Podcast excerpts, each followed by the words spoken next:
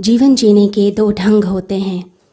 एक होता है अस्तित्व पे जीना, केंद्र पर जीना, और एक होता है कि आप परिधि पर जीते हैं।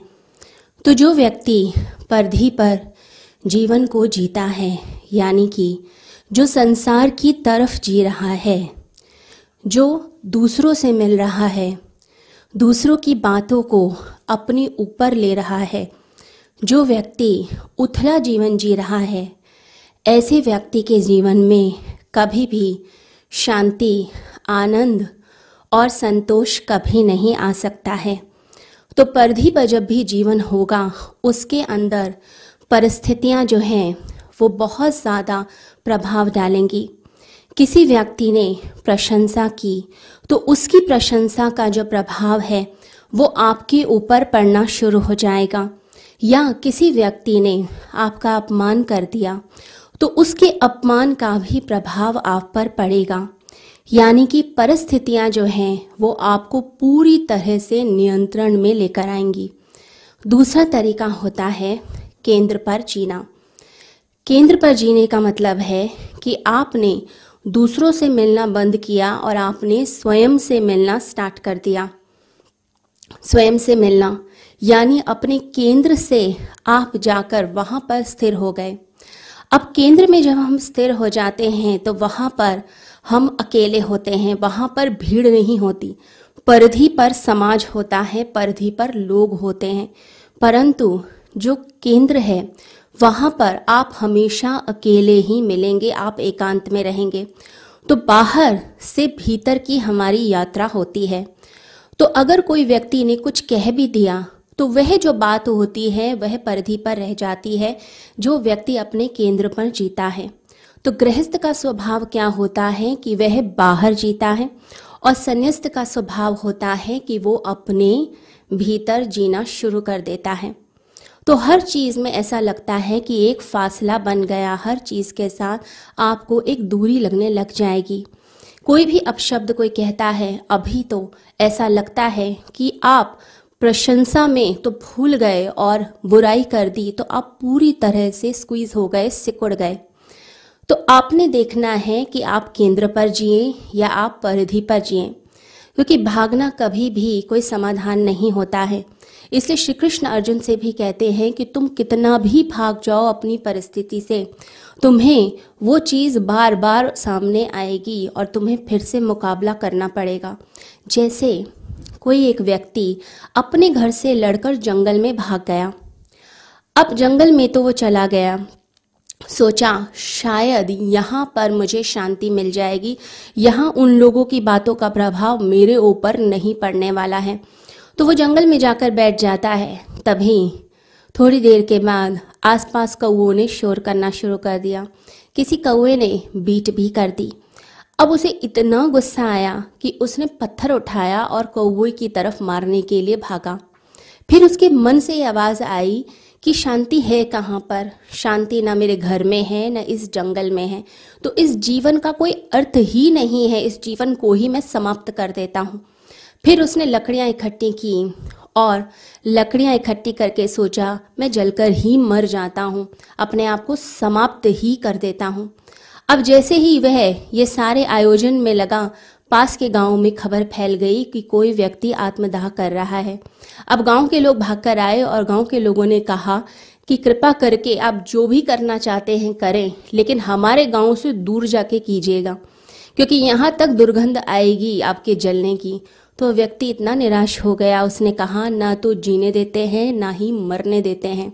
तो ऐसी ही दुर्गति हर व्यक्ति की है। ना तो वो जी पा रहा है, ना वो मर पा रहा है। तो जो परिधि पर रहेगा, उसके लिए हमेशा परिस्थितियाँ, परेशानियाँ क्रिएट करेंगी और वो कभी भी प्रसन्न नहीं रह सकता। तो जब भी हम अपने केंद्र से नहीं जुड़ते हैं तब तब हम परेशानियों में फंसते जाते हैं। सारे धर्मों का ज़ोर होता है कि आप अक्रोध पर, आप अपने अंदर के लोभ को समाप्त करें, आप अलोभ की तरफ़ जाएँ। ये इसलिए कहा जाता है कि लोभ जो है आपको दरवाजे पर ही बैठा देगा, आपको आपके घर में प्रवेश करने ही नहीं देगा। जो लोभी है, जो लालची है, वो क्या करेगा?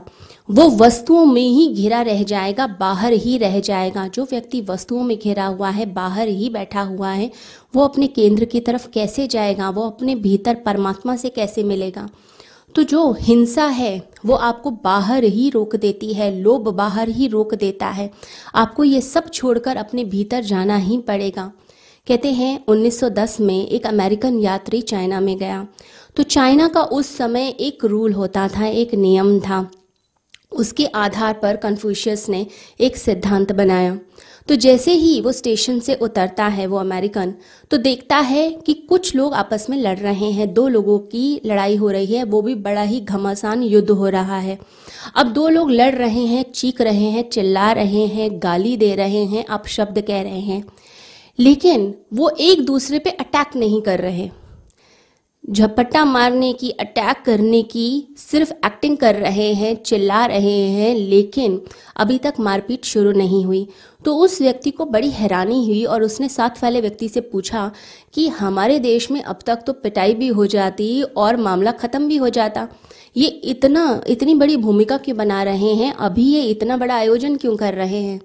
तो उस चीनी व्यक्ति ने, उस अमेरिकन से कहा कि हमारे यहाँ का नियम है कि जो भी व्यक्ति हमला पहले कर देता है अटैक करता है या मारपीट शुरू कर देता है, इसका मतलब है वो हार गया है। उसी समय सारा मामला समाप्त हो जाता है और भीड़ छंट जाती है।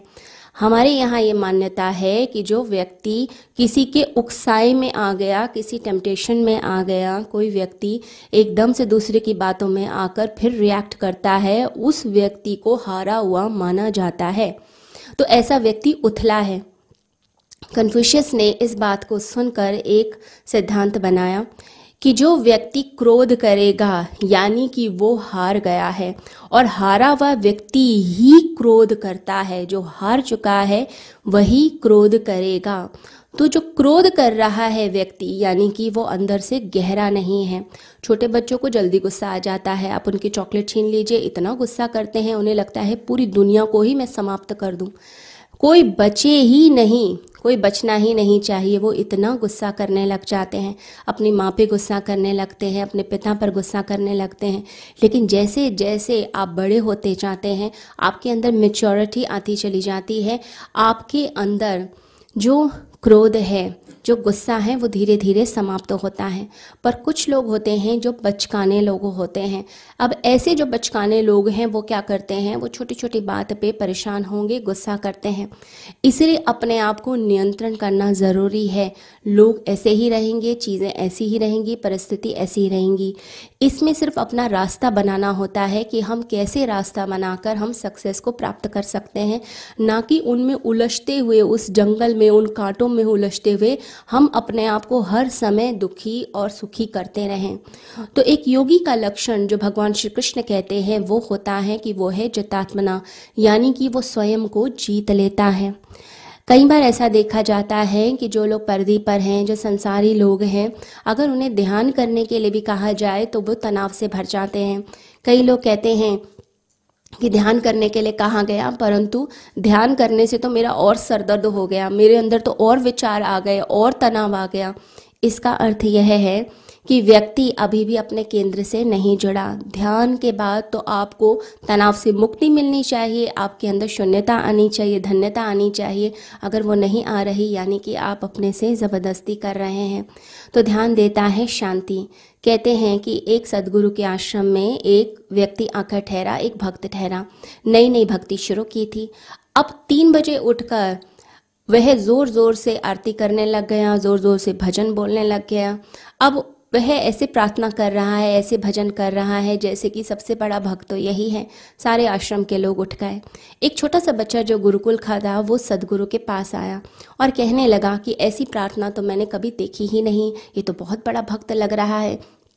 ये तो सारे कर्म कांड कर रहा है, फूल चढ़ा रहा है, आरती कर रहा है, ऐसा तो मैंने कभी देखा नहीं। तो सदगुरु ने कहा कि तू ना समझ है, तू नहीं जानता कि ये भक्ति नहीं कर रहा, ये सिर्फ़ एक शोर मचा रहा है। तो ज़्यादातर धार्मिक लोग क्या करते हैं, वो सिर्फ़ एक शोर मचा रहे होते हैं, आयोजन कर रहे होते हैं, कभी फूल मालाओं का, कभी तिलक का, लेकिन बैठकर ठीक से ध्यान नहीं करते हैं। और कई लोग जो ध्यान शुरुआत करते हैं, उनके लिए तो हर जगह विघ्न ही दिखते हैं। वो कहते हैं, उसी समय ही पत्नी को किचन में काम करना पड़ता है। उसी समय नीचे आवाज़ आनी शुरू होती है। उसी समय डोरबेल बजती है। सारे लोग मेरे दुश्मन बनकर बैठ गए हैं। तो ऐसा जो व्यक्ति है, जो शुरुआत कर रहा है, जो अभी भी संसार में जुड़ा हुआ है, परिधि पर जुड़ा है, जिसे परिस्थितियाँ प्रभावित कर रही हैं, उसके लिए तो हर चीज़ एक बाधा बनती है। परंतु हमने तो गीता में पढ़ा है कि जो सच्चा भक्त है, उसके लिए तो सभी मित्र होते हैं ध्यान में, जो जा रहा है उसके लिए सभी मित्र हैं। तो परेशानी कोई है नहीं, परेशानी इसलिए हमें लगती है क्योंकि हमने उसके साथ अपने आप को जोड़ लिया। जब हमने अपने आप को उसके साथ जोड़ लिया तो हम तो दुखी और सुखी होंगे ही होंगे। इसलिए जीवन जीना कैसे है, ये आपके ऊपर निर्भर करता है कि रोज़ रोज़ परेशान होना है रोज़ रोज़ दुखी सुखी होना है, या अपने आप को ऐसे आनंद से जोड़ देना है, ऐसी शांति से जोड़ देना है, जिसके बाद आप हमेशा प्रसन्न रहते हैं। ये जो चॉइस होती है, ये मनुष्य की स्वयं की होती हैं। और ये जो दिशा दिखाते हैं, वो सिर्फ़ और सिर्फ़ सतगुरु दिखाते हैं कि आपको जीवन जीना कैसे है। सभी को हरिओम।